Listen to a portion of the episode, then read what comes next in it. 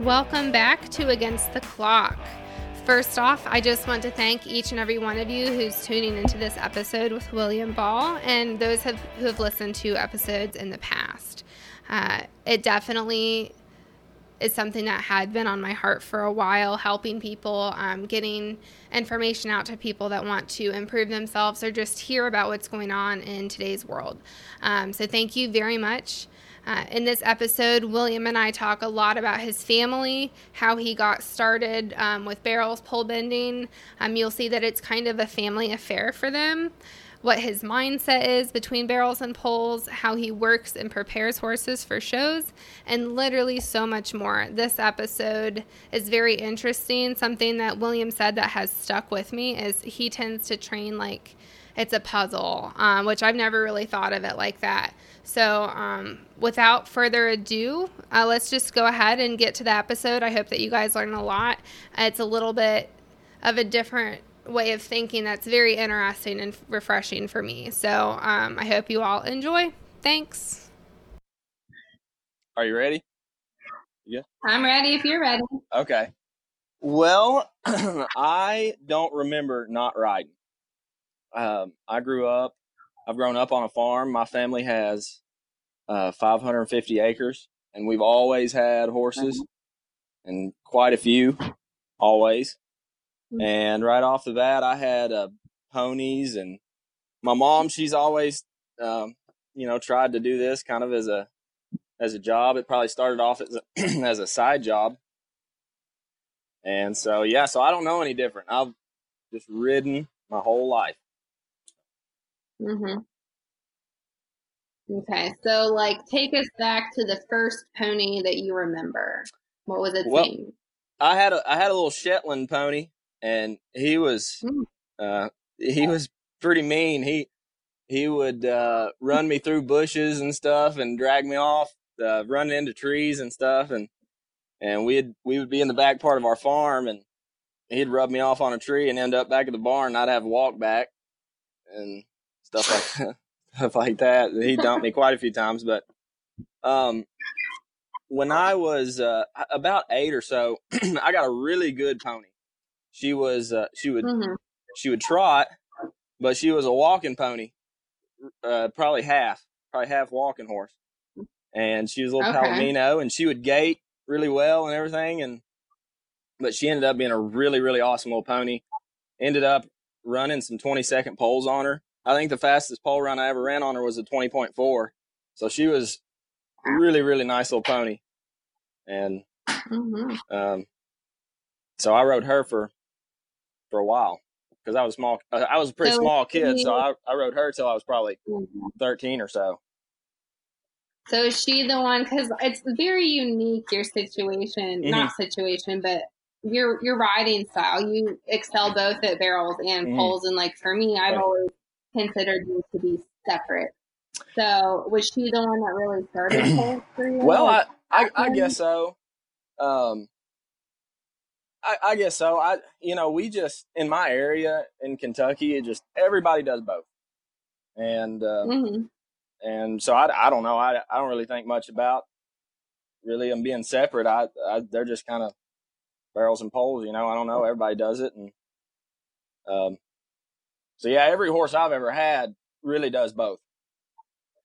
Okay. Okay. Well, later I'm going to ask you about like how you pick out your horses and everything, but I wanted to touch on the stuff with your your mom. So mm-hmm. riding mm-hmm. like from the outside looking in seems like a very large family affair for you guys. Mm-hmm. You know, your brother does it, your mom does it, everybody goes with you guys. So how does that work out when you guys all go to shows together? Right. Well, I'll I'll start off. Both of my grandparents or my grandfathers, both my grandfathers um, did it, and that's kind of how we got started. So it, it has been completely in my family. I've had two aunts do it, and uh, but mm-hmm. yeah, for sure. So my mom, uh, our business is my mom, and then now my brother, who's 19, and he, when he graduated high school, he started helping us, and he's been a big help. And so yeah, mm-hmm. we just, you know, we kind of split them up at home on who can do good on what horse, and and then, uh, you know, if somebody's got one that can go to a show and look good, then, you know, you, that's who, that's the horses they get to go. and Mm-hmm. um, so yeah, So do you guys do you guys just take like one trailer or do Well, you take we've we've Like, got two five we've got two five horses, and it's pretty pretty common that both of those get, go. We may not take Yeah. ten, we may not take ten, but we may take you know eight or so, Okay. which is a job. Okay. That's plenty of work. Amen. Uh, when I was at Brandon and Emily's, we were just down to his or Emily's six horse because his eight horse was getting fixed. So we would have to take like five or four down to the show we were going to the night before, and then we'd take another six up the next day. So it definitely helps having two rigs. Yeah. I remember, so I did a little bit of research on you before this, and you did an Mhm. article for the Barrel Horse World when you were 16. And uh, Mm. I'm not gonna lie, it was pretty adorable. Your answer. you Um, did there- some digging there. I did a lot of. I I prepare for these things, but um, Okay. you were really like kind of hinting at the girls versus the boys being in there. Like, has Mhm. that changed for you? Like your perspective on it, or is it just the same? Uh, what um, is it being like girl dominated or whatever? Yeah, like they they were hinting on that and like how you felt about it. Yeah. Like basically along those lines. Well, um, I mean, I don't, I don't mind that there's more, you know, women that do it. It's, it's not a, a big deal. I, I think probably girls, you know, uh, horses appeal to women more than men. Mhm. Uh, you know, my, my thing about what I do is I just, I grew up doing it and I, and I love it and I've always enjoyed it. Can you um how did you did you always know you wanted to be a horse trainer? No, for sure not. Um, you know, like, like so we've always had horses. I've always loved horses. Mhm. I really thought I was just going. I really thought I was just going to farm. Um, like Oh. like I said, we have 550 acres, and like right now we've got 270 head of cattle, Mm, and you know I'm and I'm still doing that. Um, but I always thought, you know, that was the way I should go. You know, that's that's uh, you know, as far as a business, that's consistent money. You know, it's not a whole lot of money, but you know, you know when it's coming and and stuff like that, and uh, Mhm. and my my granddad is who I who I farm with, and you know he's uh, he's 80 years old and he's been doing it his whole life, oh, and we're going to. and so yeah yeah Oh. and uh, so you know that was always the route I kind of thought I would take, but I always rode horses, Mhm. and you know as I got older, uh, I had a good horse, and so I was going to shows, and and people were hearing my name getting called, and so I would get a few horses here and there to break. You know, is how it started out. You know, breaking colts, and it just you know I, I just kept getting more and more, and started charging a little more. You know, to ride horses, and so you know it. That's how the the and my mom had ridden horses too. Uh, We've always had um, horses for other people. Mhm. You know, maybe just one or two when we were starting out. You know, but um, yeah, yeah. I mean, you just it's hard to turn down money. You know, and it's pretty fun. So Yeah. Well, I mean, like that was the fun part of it about being out there is I normally just have my like one good horse red. Like I never got to Mhm. go on anything else. So going out there and jumping on like the Dash Ta Fame, the Eddie Stinson, Mhm. um, they had a French streak and dress. Like they had a lot of different things that I would have never got the chance to ride otherwise. So, um, right. I mean, have you found one? And the you- more yeah. Go ahead. Well, the more you ride, you know, the more the different ones you ride all the time, Mhm. uh, the better you get. That's like- right. I mean, Yeah. that's that's You what I'm you just learn so much from riding all Yeah. the time. You know, you just learn so much. Yeah. So like, you know, I went out there with them. Has your mom been your mentor like throughout most of this time or have you had like other people that have helped? for sure. My mom, she's been the, the biggest mentor and coach. She's an awesome coach. And uh, I probably wasn't the best student all the time, but, you know, she stayed on me pretty good. But um, she's a really good rider. Mhm. I don't know why she never won as much as she did. I, I think a lot of times she would, you know, when I was a kid, she would give me the good horse, you know, kind of. And, um, but definitely she's really good. She's got a, a really good way of, you know, training. She's really patient with them and can really make them easy to ride. And uh, so, you know, seeing that every day, and then obviously I'm hearing her in my ear all the time. You know, you know, maybe you should do this or back off that horse or whatever kind of thing. And, um, but also, yeah, for sure, like uh, going to horse shows and and watching people win, especially locally, you know, um, I definitely watched people and and tried to use some of the techniques I was seeing other people use, you know, and trying to be good like, like them, you know, Mm-hmm. for sure. Okay. Yeah. So you, you can learn from everybody. I mean, even even somebody that's not say winning all the time. Yeah. Um, if you you know you guys stay open minded, you may not they may not even be trying to suggest something to you. They just may just happen to say something, but you're like, you know what, that might work for me. And there's been that's happened a few times to me, and it and it's really changed the way I think about some things. Yeah, for sure. I mean, it takes it takes a village to get anything done. Mm-hmm. It seems like. Yep. Uh, you can just you, anybody can help you. You know, it, She wanted to know what is your favorite part about being a horse trainer right now. favorite part of it. Well, you're your own boss. And that's pretty nice. You know. Nice. Um, yeah. Um, it, it's a really good job. You know, it's a lot of people's dream job. I think you, you've got to work hard physically, you know, hmm um, but I love the, wh- what really gets me going is the competition. And, and I love that, you know, I'm not the only one out here trying, you know, there's a lot of good people that know what they're doing and they're trying to figure it out and they've got nice horses and, you know, I'm at home putting, you know, the time and the effort into it and working my butt off and I come to a horse show, you know, and we're all trying to, to win.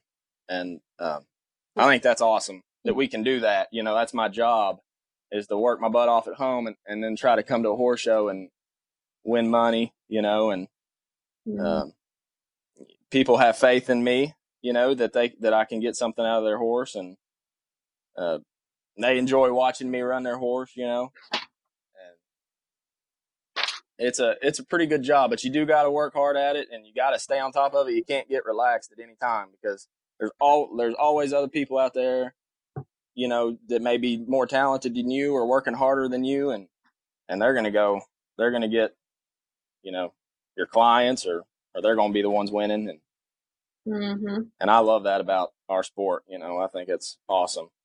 You're running against the clock, you know, so it's not a judge. You can't pay the judge. It's just who who can go in there and figure out how to go around the barrels or the poles the fastest. You know. Mm-hmm. Oh yeah. Um. So which one do you prefer? Well, you said that you guys have always done both. It's not separate for you, so you probably think of it as just just easy. Like for me, that it's separate. Like Ohio, we don't have very many pole bending classes. If we do, maybe there's 15 people in it. But I know, like down there, it is Right. a huge deal. Kind of like Right. I interviewed Jimmy, and you know we talked about flags. Right. That's also a big deal, like in the Indiana area, maybe Mhm. me too.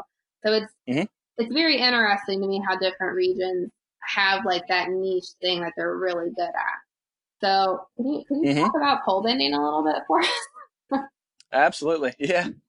Well, um, yeah. Well, so like at shows down there, you know, uh, down around us, um, it can just be a one day show and we'll have 50 to 75 in the pole. So they're always worth doing and there'll be added money on them. Um, you know, I, I, um, yeah, so I, I don't really see them too much different because the way I look at poles, I think I think a lot of people look at six obstacles out there that are really easy to knock over, Mhm. and that kind of is scary. You, you know, you're afraid to just like run through them because you if you do touch one, they fall over. You know, and and you're not going to get anything done if you knock if you knock. So, um, my my philosophy is really in the turns.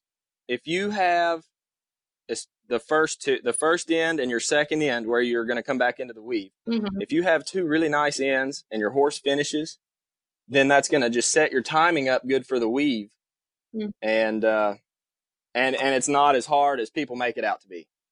Um, I, I think people, a lot of times they're, they're turning that first end and then they're just, they're, they're just scared of hitting the next pole. So you're picking them up, you know, and then you get by that one and you, and you look at the next one and you're scared of hitting it. So you pick your horse up off that one. right. Um, I, I don't, bel I don't believe in picking them up off of, off of the poles anyway. I, I see people do that, you know, a huge percentage of the time. And, and I think, uh, not only are you slowing the horse down, but you're, you're hurting your timing. And, and that's just the whole, my whole philosophy on the poles is, is your timing. And it just starts with your ends. And, uh, so when I'll go down there to, to that first end and something else I see people do, I, I think a lot of people go down too close Mm. to the, to the poles when you're running down for that first Mm-hmm. weave, you know, a, a lot of people, they may be three feet apart. I feel like that's pretty standard. Mm-hmm. I'm fur- I'm further than that. Okay. Sometimes I may be 10 feet, 10 feet, 10 feet away from them or whatever. I, I want my horse to run really hard down there. And it's just like turning a barrel. Mm-hmm. Uh, a, a, a horse, you know, or me, I teach mine to go to a pocket, and I, I think that's pretty standard, you know. Um, and a, a horse has a really hard time turning something as tight as a as a pole when it when it only has two or three feet of pocket. One of two things is going to happen: either the turn is going to be really slow, it's it's going to be more of a sticky snapback turn, which which I don't like. Mhm. I, I think that's a slow turn Right. and then or your horse just isn't going to turn it as good uh, because you didn't have much pocket. It, it may go two or three or four feet, Yeah. kind of behind it sideways, Mm-hmm. and that just messes your timing up. So uh, a way I just counter, you know, counteract that is I just I make a really big pocket, and it, and to me, if I have a big pocket, I have room for error um, if if my horse does shut down too soon or it's running off or just whatever, I can react, and I'm not on top of that pole or barrel, Mhm. and so I can I can kind of fix it if I got a good pocket. So, uh, but so I run down there usually around probably around six feet. I think is is where I would say I generally run down there. Mm-hmm. Um, my horse I got now, Rhonda Dash, I, I really, I really roll her out there pretty far. She, she's probably 10 foot often, but, um, and, and, th- and they can kind of really run into that turn. You know, I can really run them into that turn and I, and, uh, they'll finish it really nice. And, and that's, that's my focus. Mm-hmm. So, so when they really, when they run down there and they turn it good, um, I want my horses to, to really overturn it. Mm-hmm. and and so they run down there and they finish it and they overturn it. And when they get going straight you know i can feel that they've finished that turn good and they're gonna you know fall into the weave nice. I'm all about forward motion. i, I want them running. Mm-hmm. yeah i'm i'm not even worried about those weave poles. You know i don't i don't even think about them Mm-hmm. really even at home i don't work them off of them much it's it's all about moving forward um, if if you're trying to go side to side Mm-hmm. all the time um, in my opinion you're messing your timing up and it's slow Mm-hmm.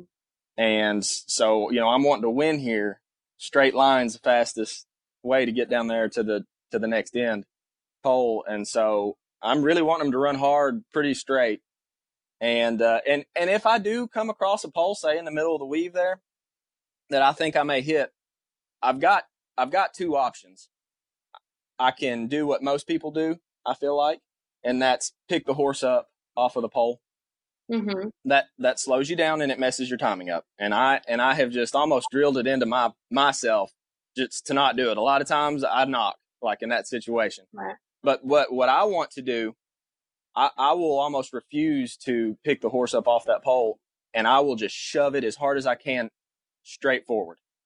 Um, your your your options are go away from the pole, which is slow, or run straight forward and try to squeeze by it. And and uh, if you and that's the faster way, Right. you know, to go forward and and uh, and it'll keep your timing good too. Mm-hmm. Um, so a lot of time I get I'll get too far forward a lot of times doing it, but and I may use a little bit of outside rein. That's what I was going to do that, you know, was I'm- about the outside rein. and The outside rein, and I have just Yeah. Um, what's the word I want to use? Reunited. Yeah. I, Absolutely. Well, I'm I, I am not opposed to using outside rein. Mhm. Being in Kentucky, we got a move named after us. You know, like the Louisville sling, where you really pull their head away and they just kind of sling into it. But I I don't believe in that. But just Um, holding it a little bit. Right, exactly. Hold them straight, you know. Um, their their nose don't come out away from the barrel or the pole or whatever. I just I I really like them, especially in poles. You want them straight running through there, Okay.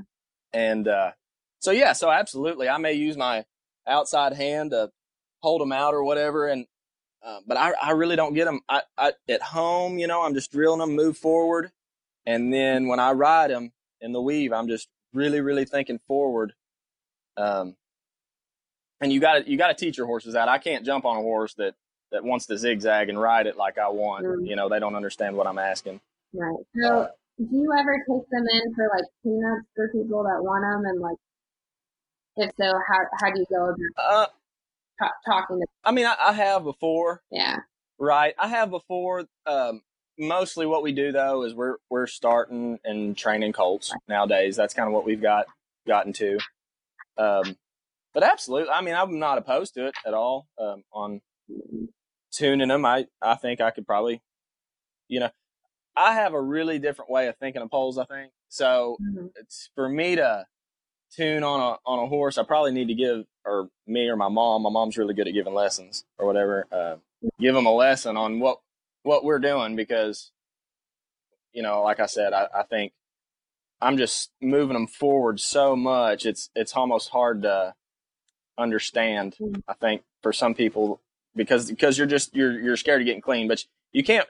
You, you, when you're running 19s, you're going through there really fast, and it it doesn't take much to clip one, and so you can't be scared of knocking. You know, uh, when I I used to think that when I had that maybe noble horse, she was so fast, and I was probably behind part of the time. You know, if I could run 50% of the time, 50% be clean, I'd be satisfied. You know, obviously I wanted to be clean every time, but um, she was so fast, going through there so fast. If I could just get 50% of the time, I'd be satisfied. But you can't go in there scared of knocking. Right. You know, you got to go for it and to run a 19 Mhm. and uh and you can you can have a really nice run and your horse really be doing everything right and you be doing right and you just got a little too close to one and bumped one and it don't take much and they fall over and it, it's kind of frustrating but that's just the nature of poles It's the game, one hundred percent. Yeah. I mean, even with barrels, like I used to Yeah. get so upset when I'd hit a barrel on red, because it happens pretty often, and I should be better than that. But like, you know, it just happens, and I feel like everybody needs to give themselves a little bit more grace that it does happen and it's okay. Everybody has absolutely that. Um, absolutely but you did bring up maybe Noble, and um, I wanted Yep. Morgan and I both wanted to ask. Um, I didn't realize that you guys had a stud. I don't know if you still have them, but Noble Mhm. friend. Yeah. You want to talk about him a little bit? sure well yes um he is a half sibling to the maybe noble Okay. she was out of a thoroughbred mare Mhm. Um, I wish we could have a, a full sibling, but maybe Noble's daddy was a was a halter horse Oh. In West Virginia, and uh, and he was kind of a cowbred or whatever, and then like her mama's a thoroughbred, so it wasn't a bad cross, but um, he she was one of his last foals, Oh. so we we ended up with with her mama, um, when maybe Noble was four Okay. and we never got a chance to breed her back, you know, to maybe Doc, maybe Noble's daddy. Yeah. Um, and uh, so we had to breed her around to local stuff. She was older, Mhm. and we couldn't get her in foal uh, yeah. artificially. Yeah. Yep. And so uh, Chuck Givens had Martha's Frenchman, and um, Chuck lives real close to us, and so that's who our stud's out of. Mm-hmm. Um, and and I rode him some. I tried to futurity him as a four year old, mm-hmm. and uh, he was just real lazy. Yeah. And he he just doesn't doesn't fire. I, I think it's got something to do with a stud. I've had studs like that. I don't I don't know why. He's really well behaved and he and he does try in his turns. I just never could get him to fire for me. Mm-hmm. And uh, and he would always work nice. Um, so I ran him about half a year, and he and he you know would get in the two like the half off here and there every now and then, but that was on his better runs. And uh, so, and we knew we wanted him as a stud versus something to show. Mm-hmm. So we started breeding him, and then out, out of his first foal crop, um, I've I've just started showing them. They're four this year. Um, NF Bella Noble, I got sixth on in the juvenile uh, this past year at the BFA oh. on her. So that's his first foal crop, first baby. That's his first baby, and she got sixth in the juvenile at the BFA. So we're really proud of her, and and uh, hopefully we got something, you know, in our stud. So we'll see. So, um, are you? Is he enrolled in any incentives? I know that the Kiss is really big. No. Are you guys gonna? Right. No. We, I, I, would love to have him in the incentives. I love the incentives, but um, we just don't breed enough mares, especially outside mares. We we don't care, mm-hmm. you know, to breed. We're not going to advertise him. Um, I hate making babies. I don't like the breeding part. I don't like. I don't like the raising them. They're it's aggravating. Yeah. Uh, but uh, you know, we don't mind to do it for our. We, we have the stallion for ourselves. We've bred a few outside mares to some friends, and some really nice mares to to some of our friends, which is great. But I don't, you know, I don't want to be breeding, you know, twenty or thirty mares. You know, that would just that's just not what I want to do. Mm-hmm. You know, mm-hmm. Myself. But uh, but to have him in the in those incentives uh, we would need to be making some money off of some stud fees, I think, or something like that. It's so expensive, and and we're not. Yeah. So that ruby buckle, man. When I was out, mm-hmm. oh, I, I was like, oh man, I gotta buy me one of them. Dang. Yeah. Um, but so yeah. well, I'll I'll piggyback off of like how I got to ride maybe Noble, okay. um, and kind of how I how I really got how I really got going. Mm-hmm. Um, so so I had my so I had my pony, mm-hmm. and uh, my mom bought me a, a step up horse. Um, I didn't know it at the at the time, but I was going to a friend of ours had this um, old mare for sale, and he needed a kid to ride it and get a video to to um, advertise this mare. Yeah. So we went to a little local arena down the road, and I tried it. I was 13 years old, and did reasonably well, but I was really intimidated of this horse because she was really hot. Mm-hmm. Um, but I did, but I did fine. I guess he got some good videos or whatever. We got home and my mom was like, uh, and asked me what I thought of this mare. And, uh, and I told her, you know, I wasn't crazy, I guess, about her, but she's like, well, that's your horse. I bought, I bought her for you. um, but anyway, so fast forward, I, I got comfortable with her really quick and, and I I don't know what time of year we bought her, but um, I took her to the Congress that year. I was 13, and the mare was 21. Oh. And she and I won the two youth classes that I was in that year. I got third in senior poles. I ran a 19.7. Wow. And I'm I'm 13 years old and she's 21. And two of her babies also got in the top 10. Um, I think one got around fifth another one of her babies ran a 19 and and I think got fifth. And then there was another baby that ran like a 20.0 or 20.1 and got in the top 10. I don't remember quite. And uh, and then I got like eighth in uh, one of the youth classes, and and that was the first time I ever went to Congress. Wow. You know, and I'm I'm a 13 year old kid, and I just I thought Congress was easy. Oh, yeah. You know, uh, after that, you know. I got spoiled real fast. But she was awesome and uh, that that was my first step up horse. Mm-hmm. That horse, you know, showed me um, how fun it was to really win something. Right. And then, uh, so I, I showed her for a while, and I was at a show, and she tore the tendon mm-hmm. off the back of her off the back of her hock, like the and uh, that was a that I yeah I don't know what it's what it's called yeah. that big main tendon that goes into their hock, mm-hmm. and uh, tore it right off her hock, oh. you know. And and while I was running her, and uh, it was a career ending injury. We ended up getting two babies out of her, so it was it was okay. Mm-hmm. Uh, but uh, at the time, I, I, I was riding another four a four year old, and she was okay, but I I guess I didn't do so hot. Mm-hmm. And my mom was riding maybe Noble okay. at the time and was doing okay, and she was four as well. And about two or three weeks before the NPBA championship show uh, down in Murfreesboro, Tennessee.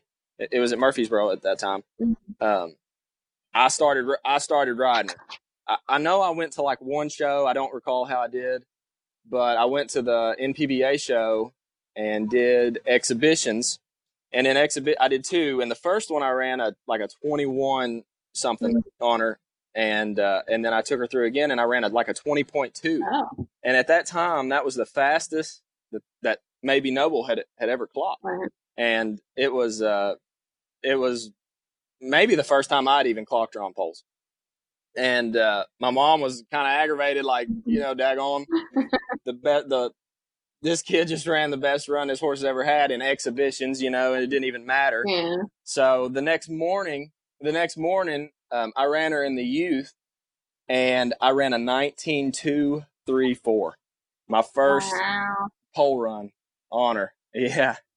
And uh, I was 14 and the horse was four. And neither one of us knew really what we were doing. It, it's pretty amazing, I think. I, like we don't have a video of it or anything. Oh, that's I don't. I don't really know. yeah, but you know that was before cell. Yeah. yeah, before iPhones and stuff. So, um, um, do you still have her? But no, oh. no, we we sold her, and that was a that's a big mistake when you sell a horse like yeah, that. Yeah. I always say if I get another horse like that, she's gonna stay around. Yeah. Okay. But yeah, um, and that and that to this day is the fastest run pole run I've ever had. Um, wow. And that's how that's kind of how we got started. Me and her, you know, she, she really never ran a, a 20 with me. If she ran a 20, it was really bad ground. She and and it wasn't because of me. It was the horse. I mean, she was just spectacular. Yeah. Huh.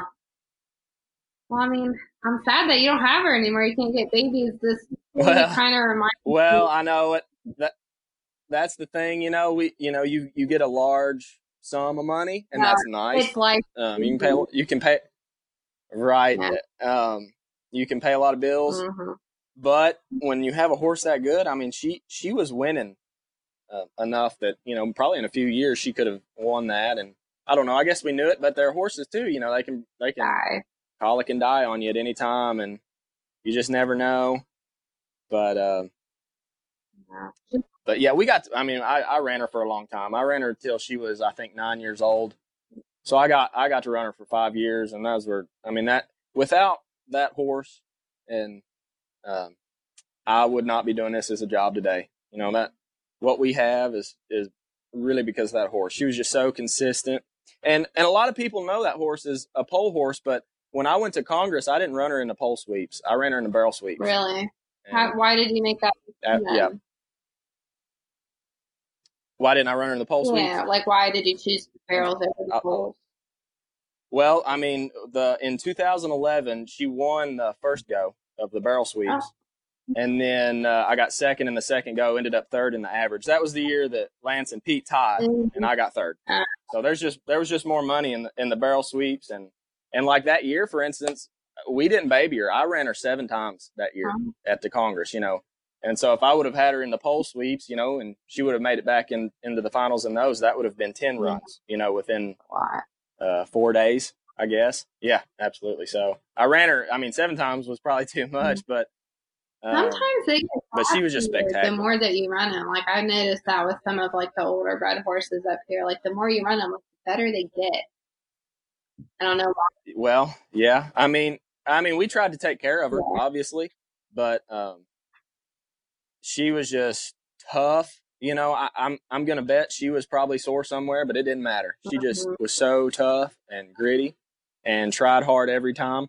She wasn't a very big horse, so you know, I it, mm. she she she had to make a perfect run to be able to compete at that level, and she really made a lot of perfect runs. I mean, she was just so consistent, if I didn't if if something went wrong, it was my fault. You know, being a, a goofy kid. Mm-hmm. Um, but uh, yeah, she was pretty spectacular, and I wish we still had her, but that's just how the business goes. Uh, you might get her back someday. You don't know how how life is going to work out.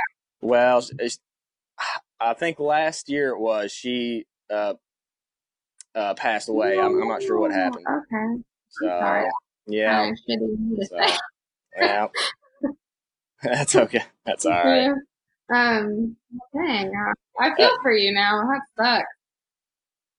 Yeah, I know. It's, but I mean that that's that's the horses. That's how it goes, you know. Mm-hmm. Um, so I know that you're like pretty big into the barrel futurities, and the NPA is mm-hmm. kind of like a, a big thing down where you're at.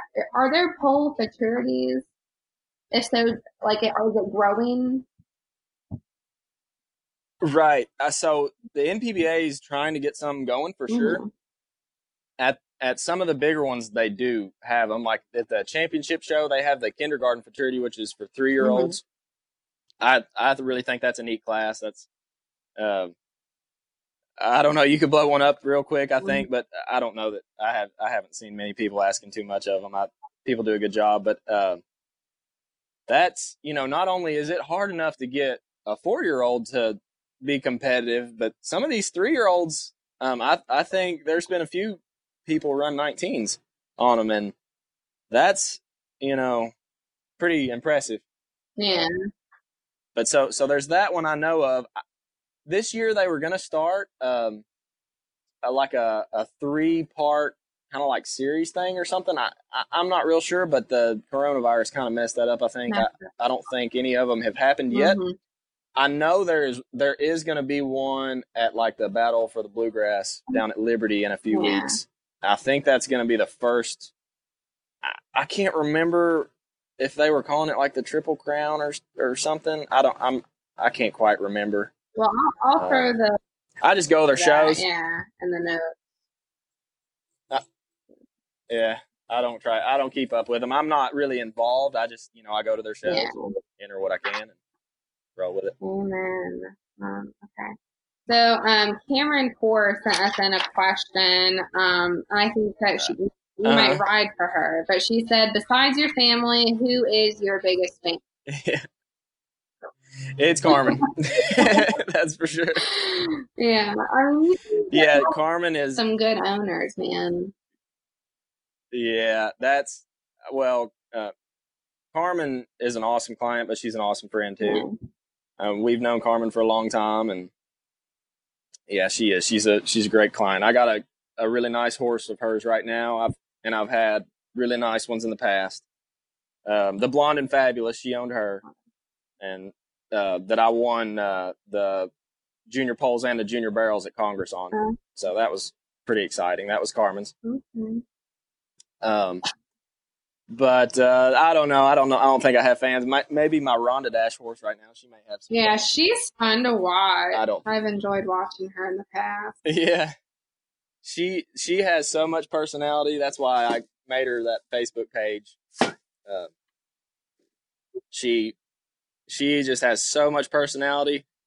Um, usually I don't get too attached to them, but Oh man, if if I ever did sell her, that would really break my heart. She's just she's been pretty special to me. She's a good one, but man, her personality is just so awesome.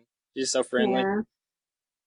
But uh, but everybody does love her, you know, and and she does well. So she's a- especially in poles, she really likes poles. Mm-hmm. Okay. So we had another Instagram question come in from Bailey Lynn 17 and she wanted to know okay. uh, what are some things that you make sure your colts can do before you start patterning them, either on the barrels or the poles? Well, my biggest thing, well, you, you know, you're wanting them to collect and you're wanting them to, to give to you. Just like, I mean, I think everybody really thinks that. You, my I really like my horses pretty soft. A lot of times soft in the mouth. Um, a lot of times I'm I start out running them in snaffle mm-hmm. bits, um, even in poles, and and it kind of goes back to my philosophy. I, I run in a snaffle bit a lot in poles because I'm not lifting them up off the poles. You know, I'm running them mm-hmm. straight. Um, and I can handle them and they won't fight me. But uh, that that's the thing, you know, being able to move forward and, and be collected and and having control of them, but just really really moving forward is really what I work on a whole lot. Mm-hmm. Um, it's it's in, more important in poles than I think a lot of people right. think. Well, because but I I don't get I don't get too crazy with like their handle. Uh, maybe maybe I should get, you know work on it a little more, but um, they don't get like too too fancy broke or nothing. But um, I just kind of ride them. You know, I try to get them to where I've got you know control and I can control their body, and then it and then um, and then it's up to me kind of mm-hmm. to show them and help them along. Okay, so then we had some questions come in from Morgan Marie Howard. Um, and she wanted to know mm-hmm. how often you work your three year olds on the pattern. Okay. Pretty often. Um, okay, so especially when I've got one that's doing good mm-hmm. in both. Uh, you know, like, uh, okay, so this time of year I can ride outside. Our outdoor is bigger than our mm-hmm. indoor. And so I like leave poles basically set up in the mm-hmm. indoor. Mm-hmm. And then I'll have the barrels outside, and so when it's dry um, and I can ride outside, I'm riding outside on the barrels. I can get more done in that bigger, more open mm-hmm. space. And then uh, the poles fit good in our arena. Right. So then, if it rains or something like that in Kentucky, it seems like it rains all the time. Mm-hmm. Um, I'm working poles. Right. Um, but I, I, do like, um, I'll say, um, even even a good one. It, it's it. I don't know that it's uh, for me how how often I work them. It's how hard you can you can overwork them. You know that day for sure. But I think you can kind of work them every day as long as you don't ask for right. too much. Uh, you know, you just show them, you know, what you want, and if they do it, then you quit, and you, you know, can come back the next day and I mean, you can just do the same thing the next day. It's okay. You don't have to improve every day. Um, right. If you rush one, you're, you're it's not going to end mm-hmm. up pretty. But I, I work them up my three year olds often, pretty often. I'll, I'll, say at least four days a week. Some oh, sometimes I'll work them every day, but I'm not I'm not drilling them in the ground okay. for sure. Okay. So um, she also wanted to know how you keep confidence in both yourself and your horses. And then I'm going to kind of piggyback one of Morgan's off on this. Um, she kind of wanted to know, I'm going to pile you up with some questions here, but did you ever get your abilities okay. Um, to be where you are okay. now? So they kind of work hand in hand. So abs, yeah, absolutely. So, uh, especially when I was younger, I would get so nervous. You know, I would think I might forget what I was doing while I was out there. Mm-hmm. You know, uh, I don't guess it ever happened, but um, I would get so nervous. You know, but I don't get too nervous now. Um, I, ha- you know, I've got some really nice horses, and they and they do good for me. So, and I and I ride them every day. Mm-hmm. I know I've got a good idea of what they're going to do, and and uh, you should have confidence, you know, in in what you're doing or and your horse, mm-hmm.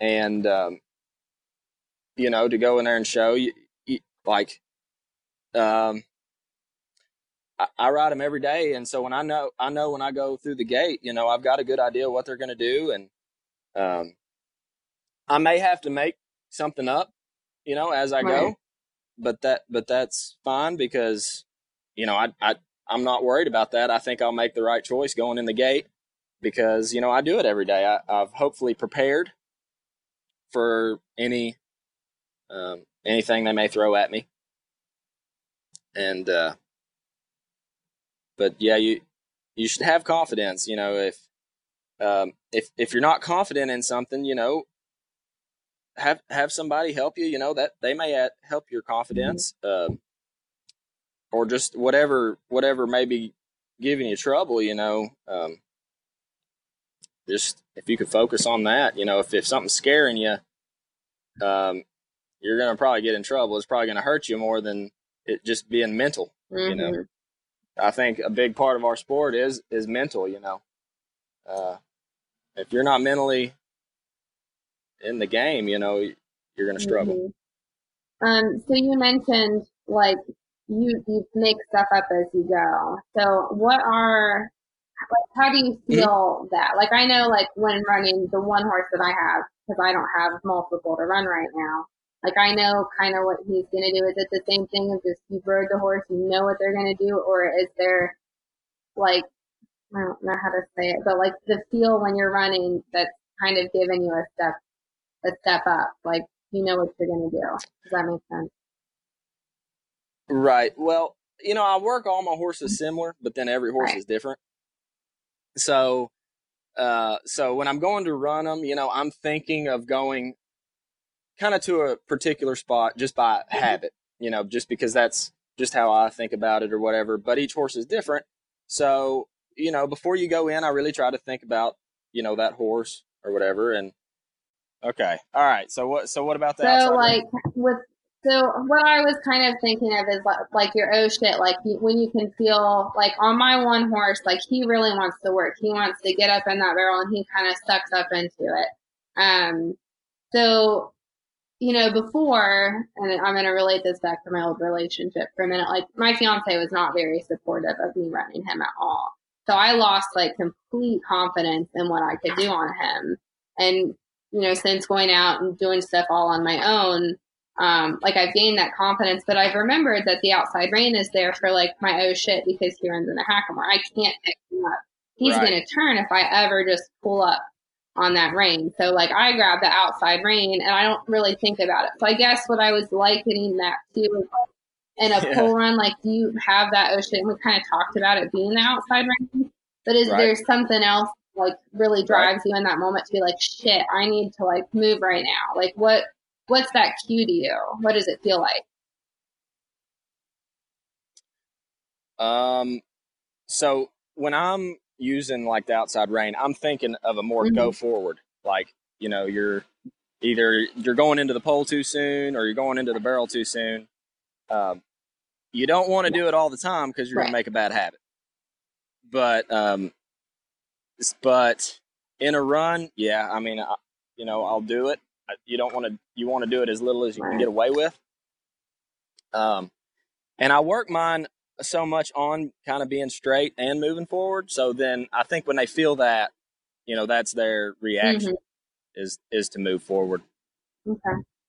Hopefully. But like you feel them like um, in like like in a let's just like in it the barrels. Um, like you feel them moving in, so you just automatically go right there, and you're like, okay, I need. Well, so one of my one of my big things that that I really try to focus on with myself is where my body weight mm-hmm. is at. So if you if you know you're kind of on a, a horse that wants to shut down or that's ready and that's mm-hmm. going to get in on you, um, try to keep your weight out because as soon as you get your weight mm-hmm. in and, and if you look at the barrel or something, well, that ready horse is probably going to knock. Like it's going to go right into it. And so you know, as I'm using maybe maybe a little bit of outside rein, I'm also trying to step my weight out and mm-hmm. lean out. Maybe not necessarily like lean out, like but just you know your butt. Your butt's maybe not right in the middle of the saddle. It's just a right. little off to the outside, and and like all my weight may be in that outside mm-hmm. stirrup, you know. And then I'm using that outside hand to to hold the horse out just a little bit, and that'll keep them moving forward. You know, as soon you may not know it, but your hips drop in a little bit or whatever. Well, that, well, your weight's on the inside, and you know your your if you know your horse is wanting to turn too soon, you're just letting it go, kind of. And and that's the same thing in the weave, like mm-hmm. in the mm-hmm. poles, um, using the outside rein and things. I, you know, mm-hmm. I, you you at least want to be in the center. Uh, once you start like leaning into some of those weave poles, you're you're going to be in bad shape. Uh, you're probably going to knock. And so, you know, if you can almost keep your weight out a little bit at every pole, that'll keep your horse mm-hmm. honest and keeping him up, you know, moving forward nice. Kind of works the same way. Okay. Um, I, I, really don't view poles and barrels differently.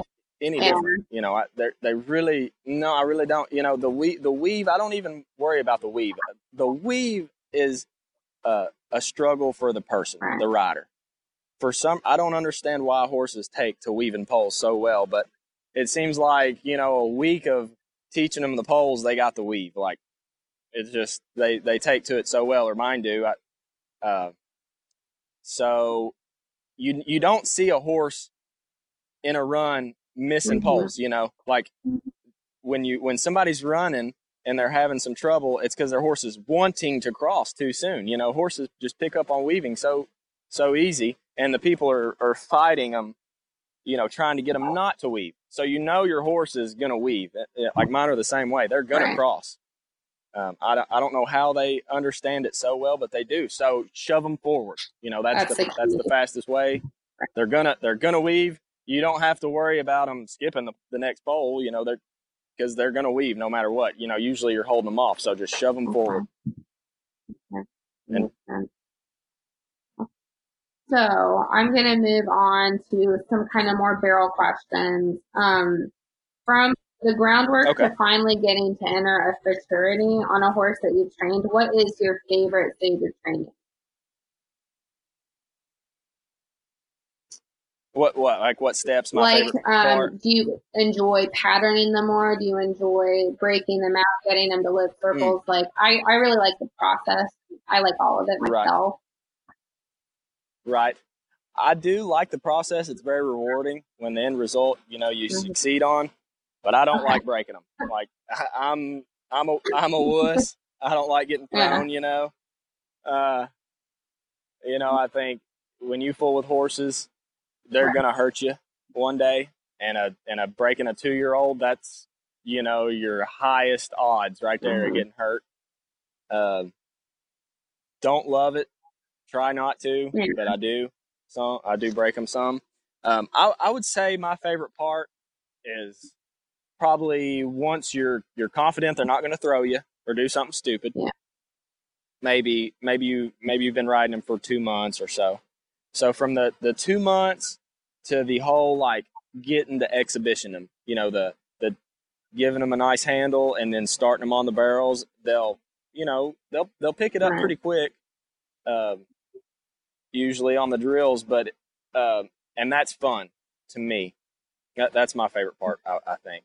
Um, the the frust the the whole really thinking part and the frustrating part is when you're starting to exhibition them. You're going mm-hmm. different mm-hmm. places. They do mess up. Uh, me myself, I probably overthink what's going on, and then I probably go back and probably tune on them too much or whatever when I get right. back home.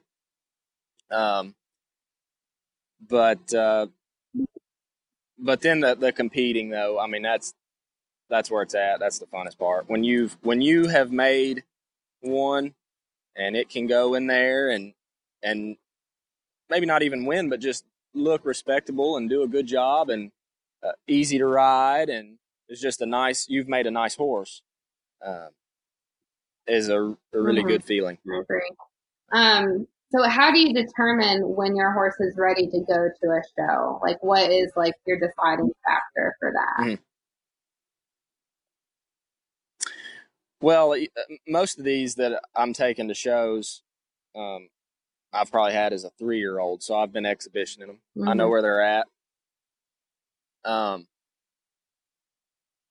I don't want to put a horse in a in a situation where it's gonna fail. You know, at a show, if it's not, you know, if I can't, if if I'm not confident in it at home or even like in an exhibition, then it it probably doesn't you right. know need to be run. Um, it's not good probably for the horse. It's not good for my business to go out there and mm-hmm. look bad, you know, too.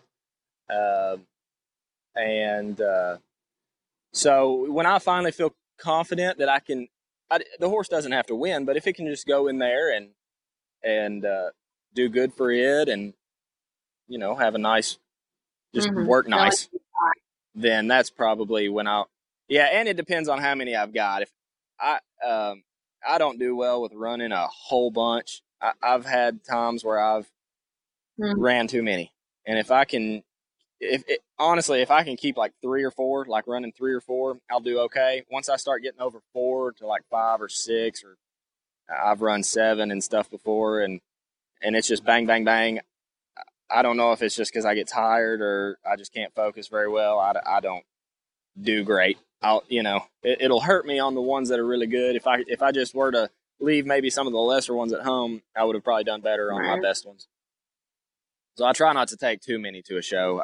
Um, and that's just that's that's me. I think just n- not overdoing it. If I overdo it, I don't ride good. I mean, you got to know yourself. Put yourself in the best situation. Yeah. Just like like like some of the like Marnie and stuff, right? Mm-hmm. So many, you know, and uh, I mean that's awesome for her. I would need I see her working her butt off, but I, boy, I would just do awful. You know, I just just it would it would be a disaster. I oh, think so. Um, okay, so throughout time, who has been the one person that always sends you running to the fence to watch? Mm. Um, Troy for sure. Troy Crumrine. I I've always looked up to him, you know, just because he. I saw him a lot, you know, kind of being mm-hmm. in the mm-hmm. same area, and then uh, and he, I mean, he won. If he was there, he won, you know, and um, and I try to to do things, you know, that Troy does, kind of, you know, but uh, I don't think anybody can quite mm-hmm. ride like Troy. But um, always love watching Troy ride. And then uh, somebody else is Janice mm-hmm. Wagner. Janice is pretty awesome. Um, so I, I got to see Janice a lot, especially as a kid, and uh, just tough and and somebody that did both. You know, she would win win both mm-hmm. poles and barrels, and uh, J- Janice, you know, is known for sticking her horse right on the barrel and and turning with the mm-hmm. wrong hand and putting her hand on top of the barrel and keeping it up, you know, and it's and and when she does it, it's like she doesn't get out of position. You know, her body's good. She's lost her stirrups. Her stirrups are flopping around, and uh, and then she goes in there and kicks everybody's mm-hmm. butt. You know, and uh, and I've definitely tried to be like Janice too, and uh, nobody can ride like Janice either. You know, uh, she's awesome. She can grab poles and do that like like on that maybe noble horse. I would try to reach down and grab the barrel and turn it with the wrong hand. And mm-hmm. I did it a few times, you know, but it got me in trouble a lot more than I'd ever helped me. That's for sure. I'm with you there for sure. I would fall off. yeah. Oh. Heck yeah. Uh, okay. So you, I know that we talked earlier about drills and everything, but do you have a drill to really make one get on their butt and like get their butt into the turn, dragging their butt? Um, I don't know that I have a a, uh, a drill particular drill I do all all the mm-hmm. time. Mm-hmm. Yeah, I mean, I, I hear I've heard you know Brandon and Craig and and a lot of people, even Troy. You know, they'll they'll go up there and they'll stop them and, and slow them down, and you want you want their butt to kick in, mm-hmm. And and things like that. And I do that some. Um, yeah, I'll something that'll make them. Mine end up kind of mm-hmm uh, most of the time. And uh, I think something that makes them that way is I'll I'll lope them up to the barrel and then trot them around it or whatever. And but um, I I probably don't do a whole lot of drills really. I, I see the pattern both poles and barrels as as more of a puzzle kind of, mm-hmm.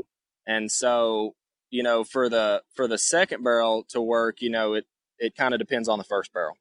So I'm not gonna like to just do something on the on the first barrel, you know, or just just to going to the right, um, it doesn't really help me teach them to set up for the second right. barrel.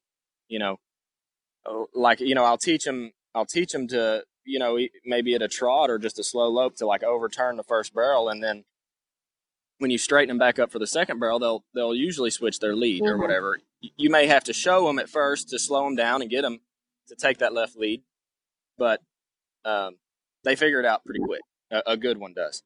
and so you know that's just part of the puzzle. I may you know so I don't I don't really drill them.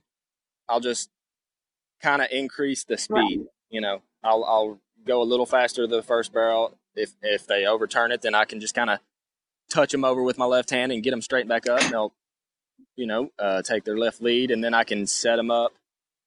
And that's how I kind of see my turns is how they how they set right. up for them. Um, well, I, think, I try to figure out it has a lot on each horse what's the best way for it to set yeah. up. Well, I feel like a lot of it has to do with how they're broke out and how they're taught to use their bodies too. So I mean, the way that you break one out, they might already naturally know how to do that where you don't need to harp on it too, right? That's well, yeah. I think that's part of it. Yeah. yeah that's fair. I just try to show them the pattern and show them what I want. You know, I do do drills. I do go around the barrel multiple mm-hmm. times. You know, occasionally. You know, I, I try not to get too carried away, but I do. Basically, I was just going to close it out and just say, um, like, did you want to say anything to anybody? Like, any advice that you'd like to give to people, you know, that maybe started out like you? Right. Um, well, I, I had a great start, and you know, my whole mm-hmm. my family was doing it, and they knew what they were doing, and and I had great horses as a kid, but um, when we sold to Maybe Noble, I thought I was you know really good. I was probably a little too cocky, and uh, mm. and I struggled big time. Um, I was trying to to replicate, you know, what, what I had with that horse. And that's just, you know, you can't, you can't do things like that. And, um, I really struggled. You know, you go through a time where you do a lot of self reflection, like maybe I'm not cut out for this, you know, I'm not doing something right. Um, and that just, mm-hmm. that makes you, you know, that really, that toughens you up. You learn a lot. And if you can push through it and figure it out, um, then when you get when you get through it, you know you're a lot better. And uh, right. I just kept kept riding horses. You know, you go through times where you're like, why are people sending me horses? You know, I'm glad they are, but like, like I, I want to do this. Mm-hmm. You know, I'm trying, but uh, and and uh, you know, I mean, I'm not setting the world on fire. I'm I'm trying to you know uh, do better in these uh, barrel futurities, and I'm learning a lot. But um, you just got to keep going after it. You know, there's a lot of people that'll help you out. Um, and that's our episode, folks. I can't thank William enough for taking the time to talk with us, especially since he's out at Fort Smith preparing um, to run out there. If you felt so moved by this episode, please leave us a comment or a review to let us know what you thought. And we will be back next week. I haven't decided um, who our next interviewee will be, but uh, if you have any suggestions, have someone that you really want to hear from, please let me know. I'd be more than willing to reach out. And thank you to everybody who submitted questions. Uh, and keep on hanging on with me through this journey. I really appreciate everybody. Thanks.